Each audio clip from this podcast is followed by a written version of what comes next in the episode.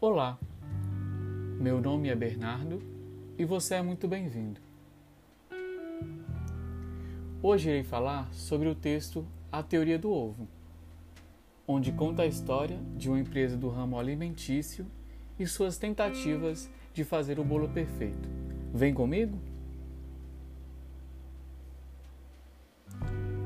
Após várias pesquisas, criaram a primeira fórmula, a chamada bolo de caixinha, sendo algo muito prático para atender as pessoas ocupadas, onde só teriam que adicionar água à mistura e levar ao forno.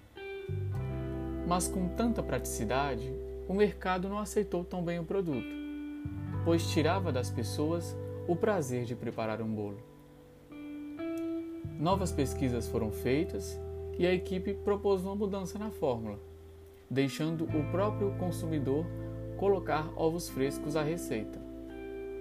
A partir daí sim, as vendas da empresa foram um grande sucesso. Essa história nos faz refletir sobre o grande valor que o cliente tem e que ele deve ser sempre ouvido, principalmente no processo de criação de um novo produto.